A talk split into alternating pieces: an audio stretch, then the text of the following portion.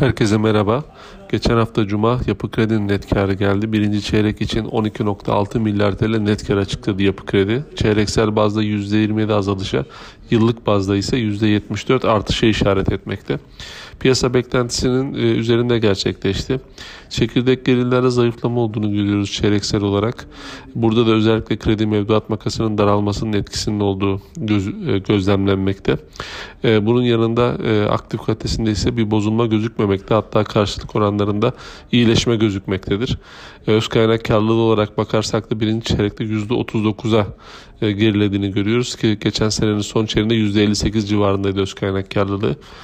Ama yine de e, bu oranı yüksek buluyoruz ki rakipleri Akbank %28, Garanti %39 seviyesinde e, bulunmaktadır birinci çeyrek sonucunda sonunda.